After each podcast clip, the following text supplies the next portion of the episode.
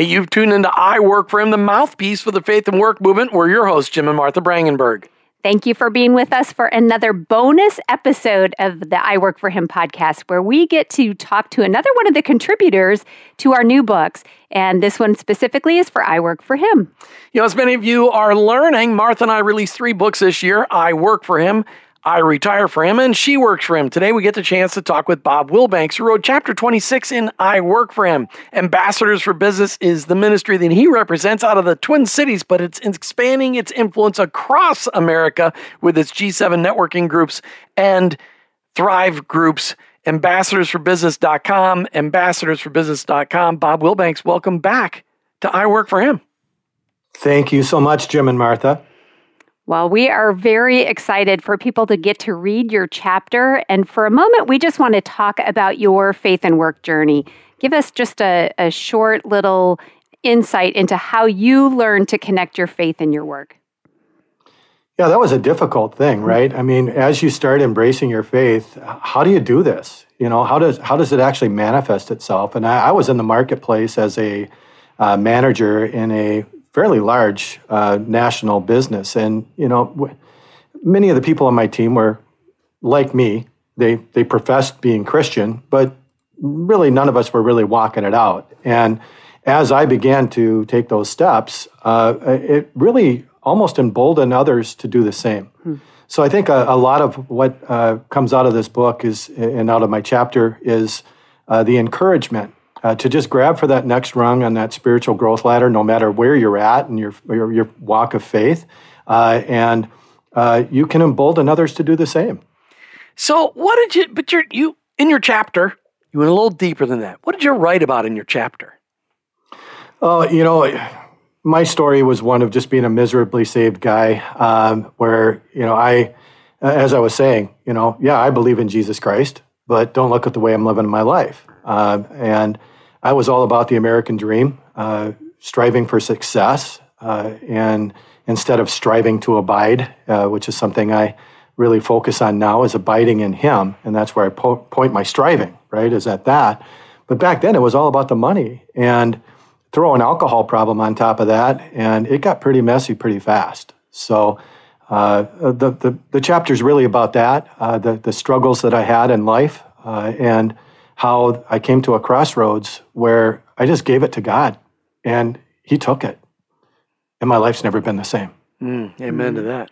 You know, and I really believe that your story can be an encouragement for a lot of people because they may be able to identify with one part or another of your story, um, but the strongholds in our lives that keep us from living all that God wants us to live uh, really comes through in in that. And thank you for taking the time to write it and share it so transparently with the with the readers.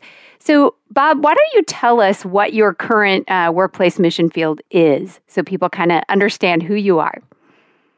So, Ambassadors for Business is a marketplace ministry that is connecting faith and work. That's our core purpose. Uh, we like to ground everything on uh, this acronym of equipping which is engage, question, understand, identity, principles, purpose, integrate, network, and grow. Uh, that folds right into the ambassador commitment that we ask every member uh, to make this commitment to become a member. There's no financial commitment necessary, although you know, as a nonprofit, we we definitely uh, ask people to to make a commitment like that. But we're really just all about uh, this ambassador commitment, which is uh, to meet people where they're at, to help them engage in a more intimate relationship with Jesus Christ so they can ask life's big questions and gain the understanding that their identity is in Him. Once they get that, they can build their principles on the solid rock and foundation of the Bible, discover their true purpose in life, and begin to integrate with society as the salt and light God intended them to be, building out not only their network, but the network for the kingdom and growing in all aspects of their life. You're such a great sales guy. I love that. So let's go into some detail though. Talk to us about Thrive groups, and then I want you to talk to us about G7 networking because that's what you're rolling out across the country. Sure. Yeah. The, you know, the Thrive groups really were a manifestation uh, of our big events that we were doing. Uh, and uh, we, we really felt like there was a need to, to bring that into a little bit of a smaller, more intimate environment. So uh, a Thrive event has a keynote uh, whether it be live uh, or via Zoom. Uh, we typically always have a live speaker uh, in one of those two modes. Uh, and the ability to unpack what the speaker is saying to the group. There's fellowship on either side of that, along with an opportunity to introduce yourself and your business. and there's always scripture, there's always prayer, right? So we have Thrive community leaders that, that are out in the business community. meetings occur uh, at business locations, in churches. I mean, it's it, it all over the board, right? Uh, and it casts a wide net. I mean, we literally get anybody and everybody that's in the marketplace shows up, right? We have college students, retired people, people in transition, business leaders and owners, the person answering the phone at the front desk and putting the widgets together in the back of the factory. It doesn't matter. We're all out there in the marketplace. We need a place that's safe we need a place where we can feel confident as Christians and, and actually rub shoulders with others of like-minded spirit so we can we can flourish and thrive, right? And that that's really what this is all about.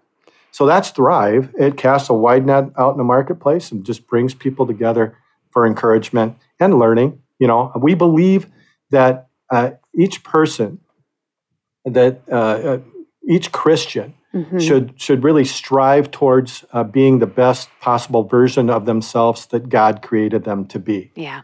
And that helps them find that abiding spirit. So and, that's Thrive. And that's really such a great um, title for what it is, is Thrive, because what a wonderful um, way to live our work every day. So tell us about G7.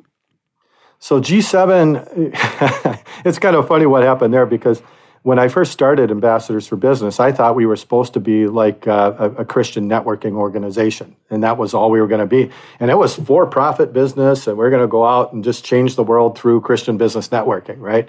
And I went out and talked to all my friends, and everybody signed up. And then I quit doing everything else, focused on doing this, and nobody else signed up because all the low hanging fruit was gone. We didn't have any infrastructure uh, built around it, and it just kind of started collapsing in on itself. So it was God just basically saying to me, Hey, great idea, but I've got something better planned for you. I want you to focus on helping people connect their faith and work. And once you get that down, then it will be the right time to bring G7 back. And that's what's happened here in this last year.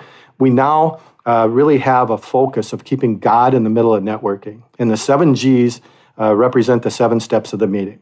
We do gospel uh, right up front, then group introductions, then we do grade because we got to measure what we want to manage, right? And, and in G7 groups, this is a fee based, closed networking group, mm-hmm. right? Mm-hmm. So if we're doing that and we're charging fees for it, people want results. So right. we got to measure what we want to manage, right? We, we are there to drive business for one another. Uh, so that's what the grade portion does. Then we get to God, and this is keeping God in the middle of networking.